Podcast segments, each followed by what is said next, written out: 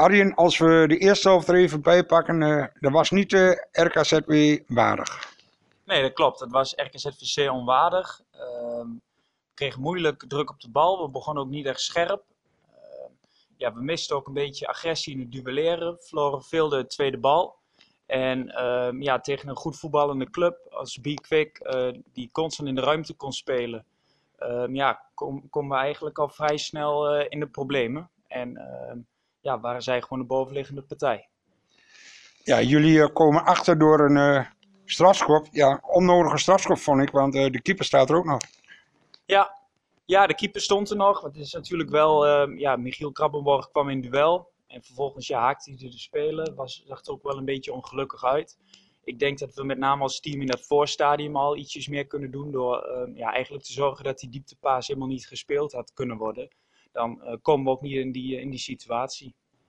Ja, dan krijg je nog een mogelijkheid. Voor mij was het Waldo Reeberg, maar dan valt aan de andere kant het doelpunt. Dan wordt het 0-2. Dan wordt het eh, al een moeilijk verhaal. Ja, ja, dat was ook weer een dieptebal waar we, waar we moeite mee hadden. En op dat moment eh, ja, komen we op 0-2 achter en ehm, ja, zitten we totaal niet in de wedstrijd. Dus ja, dat was wel eh, ja, een cruciaal moment. Ja, en dan eh, een paar seconden voor rust. Dan had er bijna 0-3 gestaan. Ja, was dat voor rust of net na rust? Ja, allebei. Allebei. Ja, precies. Ja, die, eh, we hebben ja, meerdere momenten gehad in de eerste helft. ehm, ja, dat we toch een aantal keer wel heel goed eh, wegkwamen. En dat we wel veel moeite hadden met eh, dieplopende middenvelders van de Be Quick. Ja, en dan is het eh, Waldo Reebergen, 63 minuten, de aansluitingstreffer. Ja, en dan geeft de burger moed. Ja, zeker.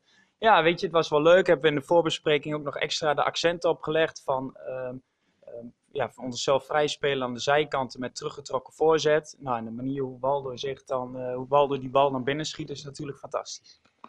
Ja, en dan is het eh 1-2, de aansluitingstreffer. En dan is het alleen maar verdedigen wat Bikwik doet. Wel enkel gevaarlijk uitvallen. En dan hangt de 2-2 in de lucht en dan valt hij ook. Ja, ja, en dat was, moet ik zeggen, wel heel mooi voor eh, Freek Vogel, de invallen. Ehm, ja, hij heeft eigenlijk een hele goede periode de laatste tijd.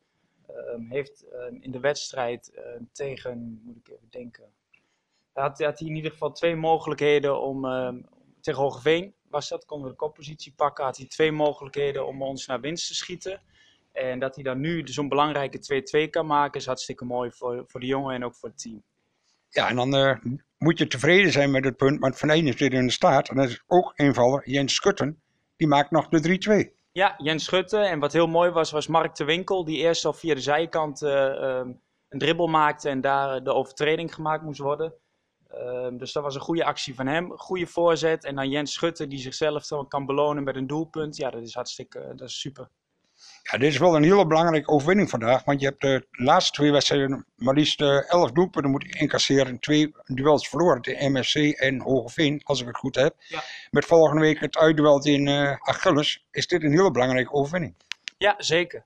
Ja, dit was wel een beetje een cruciale wedstrijd als je zegt van, goh, willen we bovenin mee gaan doen? Of ehm, ja, ga je toch meer in de middenmoot spelen? Dus dat we vandaag de winst kunnen pakken is daarom eh, ja, heel belangrijk.